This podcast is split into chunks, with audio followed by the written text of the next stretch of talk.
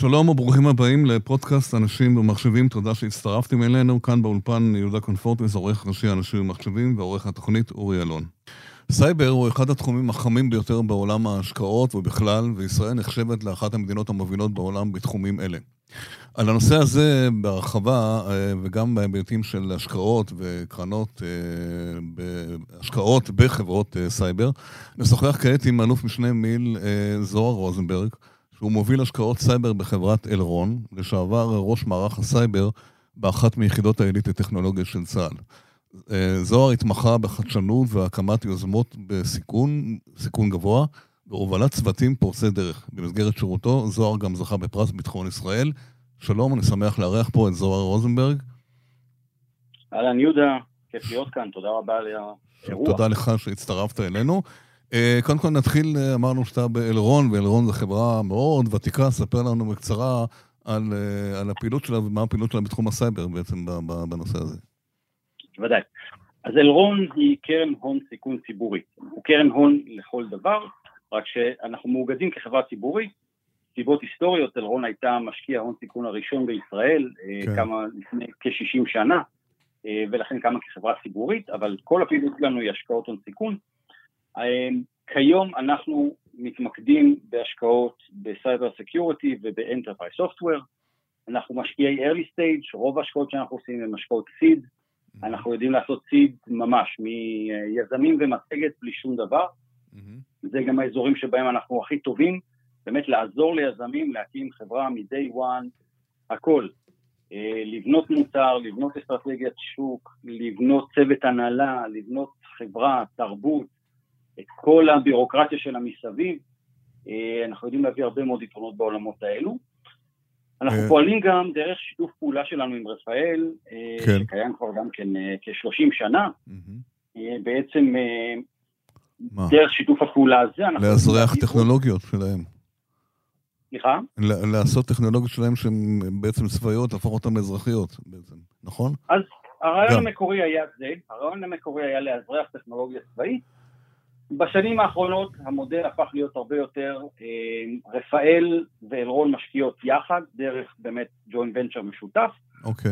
ואנחנו נהנים מרפאל גם כמישהו מאוד אינסטרומנטלי בתהליך הדיו דיליג'נס, וגם לאחר מכן כתרומה נוספת לחברות הפורטפוליו, כי רפאל זה דיזיין פרטנר בבית הסייד מאוד מאוד מקצועי ומאוד ידידותי, ומגרש משחקים טכנולוגי, ובהחלט חלק מהחברות שלנו פשוט בונות את המוצר, על הרשתות ועל הדאטה שהן מקבלות מרפאל, ורפאל גם הופכת להיות לקוח משמעותי ראשון לחלק מהפורטפוליו, אז יש פה ערכים מוספים נוספים. אוקיי, בוא נדבר רגע על התחום של חברות סייבר.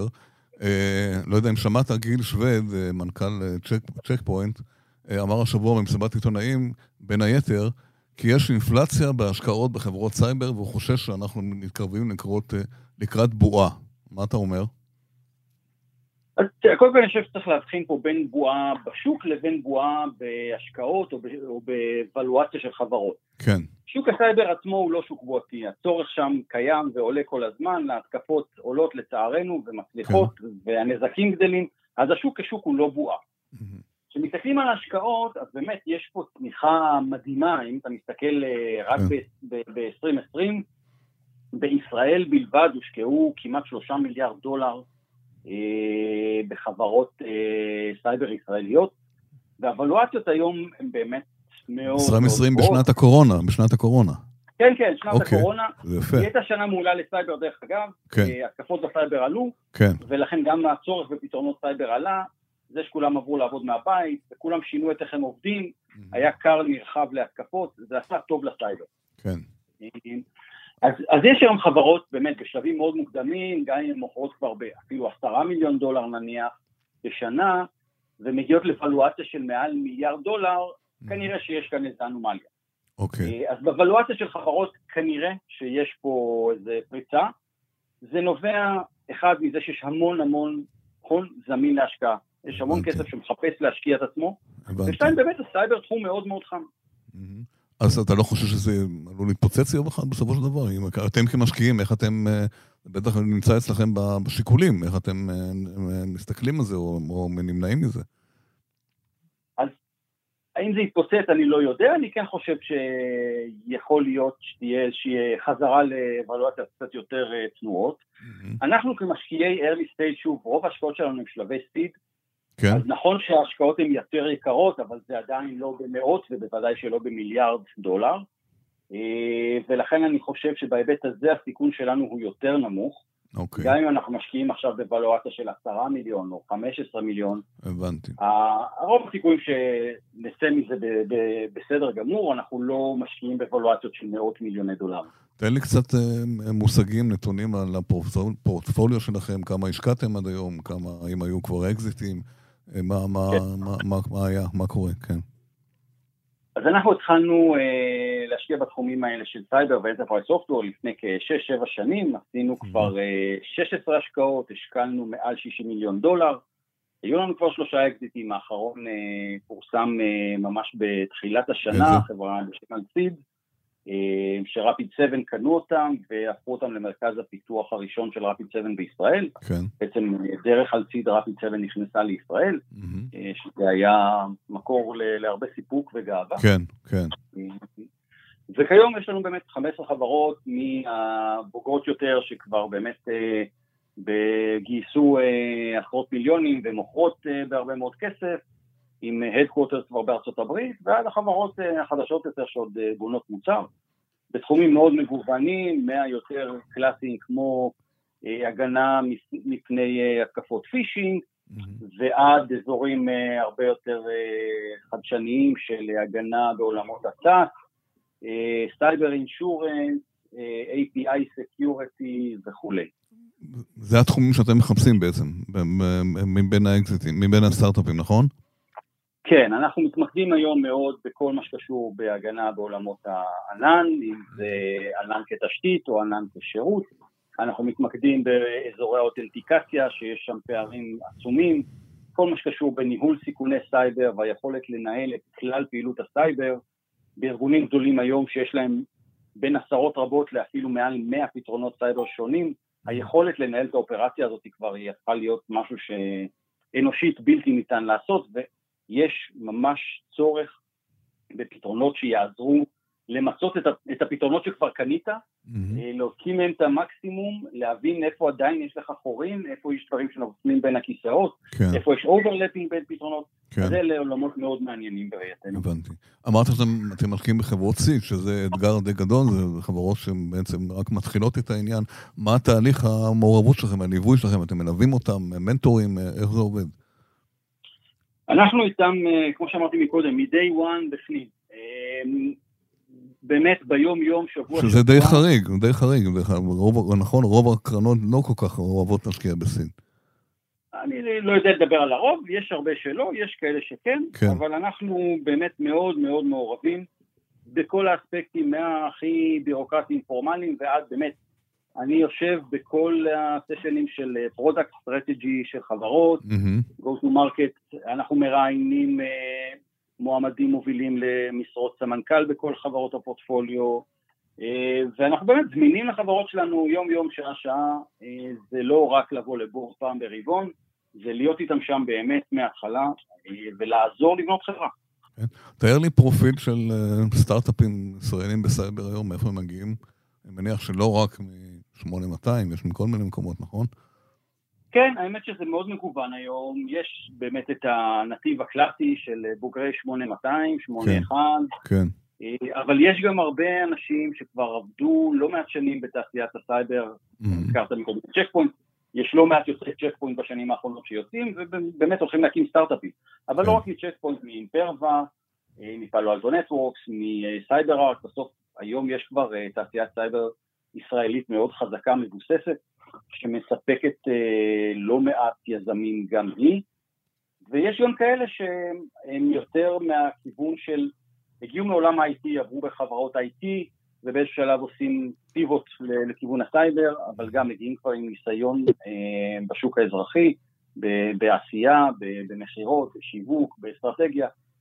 היום זה די מגוון. ישראל עדיין נחשבת למדינה מבוקשת, מובילה בעולם, עדיין ממשיכים להתעניין בנו? בלי פרופורציה, אמרתי קודם, כמעט שליש מההשקעות בסייבר בעולם ב-2020 היו בישראל. מותר לציין שאנחנו לא קרובים להיות שליש לא מהאוכלוסייה ולא מהכלכלות הגדולות לעולם. אתה יכול לראות עדיין חברות גלובליות נכנסות לכאן, מקימות כאן מרכזי פיתוח לסייבר, כי הן מבינות שהטלנט כאן בסייבר מאוד משמעותי. הזכרתי מקום את Rapid7 שהרגע נכנסו, רינג סנטרל גם כן רכשו חברה שלנו, חברה אמריקאית גדולה שכמעט אף אחד בישראל לא שמע עליה עד לאחרונה, אבל הם החליטו שהם רוצים, והם לא חברת סייבר אפילו, הם חברת תקשורת, אבל הם הבינו שהם צריכים להיכנס לסייבר, חיפשו רכישה בישראל כדי דרכה להיכנס לכאן. אז יש כל הזמן חברות גלובליות שנכנסות לכאן, הטלנט כאן מאוד מבוקש, וישראל בהחלט נחשבת כמובילה בעולם בתחום הסייבר, וזה רק... בעיקר הגנתי, נכון? בעיקר הגנתי, אנחנו לא עוסקים בהתקפי בדרך כלל. רובנו לא, יש כמה חברות ישראליות שעוסקות... ששמה מופיע כל יום בעיתון. רוב השוק כאן לא שם, רוב השוק כאן הוא הגנתי לגמרי. אוקיי. הסייבר עצמו זה נושא שדובר עליו המון בתקופה האחרונה, דובר שהייתה הרבה מאוד התקפות סייבר בשנה האחרונה. אתה חושב שהיה גידול באמת משמעותי, או שפשוט יותר דיברו על זה בזמן האחרון? בכלל, איך אתה מנתח את מה שקורה מבחינת סייבר, התקפות על ישראל, ואיך אתה רואה את זה גם אתה כאיש צבא בביטחון לשעבר? אני חושב שיש עלייה מסוימת בהתקפות, אבל יש יותר עלייה בחשיפה שלהם. זאת אומרת, התקפות היו גם לפני כן, פחות חשפו, פחות דיברו, זה היום יותר במודעות, יותר בעין הציבורית, אבל יש גם עלייה במורכבות שלהם. אם ניקח את הדוגמה של ההתקפה לחברת אמיטל, שדרכה הגיעו ל-40 חברות לוגיסטיקה ישראליות, זה משהו שהולך ומתעצם, ואנחנו צפויים לראות אותו ממשיך ככה, זאת אומרת, אין מה לחשוב שזה ייעלם או ייעצר. ככל שפוליטית המוטיבציה של מדינות וגם של פשיעת סייבר גדלים כל הזמן לעבור לסייבר, כי שם יותר זול מבחינתם, עם פחות סיכונים, ה-deniability הוא הרבה יותר משמעותי, אז הסיפור הזה של לתקוף דרך הסייבר רק ילך ויעלה, הוא לא יחזור אחורה. זה יהיה הסטנדרט של איך עושים תקיפות בעולם. כחלק מהעניין הזה עלה הנושא בזמן האחרון, במיוחד בשנה האחרונה, במיוחד על התקפות חברות מסוימות, לא נזכיר את שמם, המודעות של הנהלות ודירקטורים לאחריות. אתה מרגיש שזה גם כן שהיום הנהלות יותר מודעות בגלל אותם מקרים, יותר זה כבר לא יכולות להגיד, אז יש לי מנהל טכנולוגיות ואני יכול לשבת בשקט? אז אני חושב שבישראל אנחנו לא במקום מספיק טוב כאן, אני חושב שיש מקומות שבהם עשו התקדמות יותר משמעותית, הרגולציה כאן לא מספיק התקדמה, ובאמת המודעות לא מספיק התקדמה, יש כאן, פה ושם כנראה עדיין שעננות, או מין תחושות כאלה של לי זה לא יקרה. לצערי, אני חושב שיש פה עוד הרבה מה לעשות. אנחנו לא במקום מספיק טוב בישראל. כשמסתכלים על המקומות המובילים יותר, כאלה, לא יודע, הבנקים הגדולים בארצות הברית או באירופה, הם כבר 10 שנים אחורה לקחו את הדבר הזה מאוד מאוד ברצינות, השקיעו הרבה מאוד בדברים האלה. העובדה שהסיסוס הבינלאומיים הפכו להיות ממש רוקסטאר, הם סלב, הם מבוקשים בכל מקום, זה כי באמת נתנו לנושא הזה המון מודעות. כי סוף סוף מתייחסים אליהם, עד היום לא התייחסו אליהם. מתייחסים, אבל בישראל אתה לא כל כך רואה את זה ככה, כי באמת המקום של הסייבר בחברות, בארגונים בישראל, הוא עדיין לא אישהו צריך להיות. כן, אבל אני חושב שהאירועים האחרונים העלו קצת את המודעות, לפחות אני שומע את זה מסיסויים שכבר מתחילים לשאול, דירקטורים, מה קורה עם זה, כי הם מבינים שגם האחריות אישית שלהם, לא בגלל שהם פשוט יותר מתעניינים בעניין הזה. יש כאן אחריות אישית של דירקטורים, נכון? בין לרשום ספק. כל הנהלה חייבת ל... צריכה להיות, בוא נגיד ככה, צריכה להיות. ישראל היא עוד לא לגמרי מסודרת, אבל בהחלט צריכה להיות. זאת אומרת, אם חברה פעלה בצורה לא מספיק טובה או רשלנית, ובגלל זה הביאה לסיכון של לקוחות או של שותפים עסקיים, אז בוודאי שההנהלה והדירקטוריון צריכים לצאת באחריות, זה לא סביר אחרת. עוד שעד היום לא שמענו על תביעה כזאת נגד חברה ברשלנות, אבל יכול להיות שזה עוד יכול להיות, אפשר לדעת.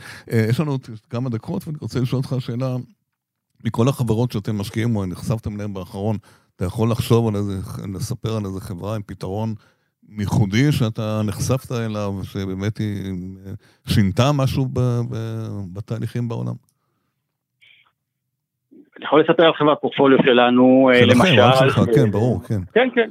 כן. חברה בשם Envision שעוסקת בעולם של API Security. כן. הכמילה API בעצם ממשק בין תוכנות, בין שירותים, קורה לגמרי אוטומטית, דרך פרוטוקולים מסוימים. כן. הייחודיות של Envision זה שהם הכניסו לעולם הזה טכנולוגיה של NLP, Natural Language Processing. דמיון מודרך מה שנקרא. ובעצם לימדו מכונה ללמוד API בצורה אוטומטית, להבין אותם כשפה, ולנתח אותם כשפה בצורה אוטומטית. ומה המשמעות של זה? אז המשמעות אחד זה שהפתרון הזה דורש הרבה פחות הטמעה, אימון ידני והשגחה ידנית. אוקיי. שתיים, שהוא הרבה יותר רובסטי וגנרי, כי כל פרוטוקול המכונה תדע ללמוד לבד. בניגוד להרבה פתרונות אחרים שצריך ללמד את המכונה כל פרוטוקול מחדש. הבנתי. ודבר שלישי, זה עובד בסקייל הרבה הרבה יותר גבוה, ובאמת הלקוחות של החברה הם מהגדולים ביותר בעולם, עם כמויות API calls בדקה או בשעה, במספרים הזויים. כלומר, יש לה מוצר כבר לחברה, לחברה יש מוצר. יש מוצר, מוכרת, לקוחות באמת ענק. יפה. הדבר הזה רק. יפה מאוד, יפה מאוד. אוקיי, זוהר רוזנברג, השיחה הייתה מעניינת, ושנמשיך להתעניין בסייבר לפחות התקפות, שיהיה לכם גם עבודה להשקיע בעוד חברות ישראליות שבטוח יגיעו אליכם. תודה רבה. תודה רבה, יהודה. עד כאן התוכנית, אפשר לשמוע אותנו באתר אנשים ומחשבים ובאפליקציית ספוטיפיי. האזנה נעימה, תודה שהייתם איתנו.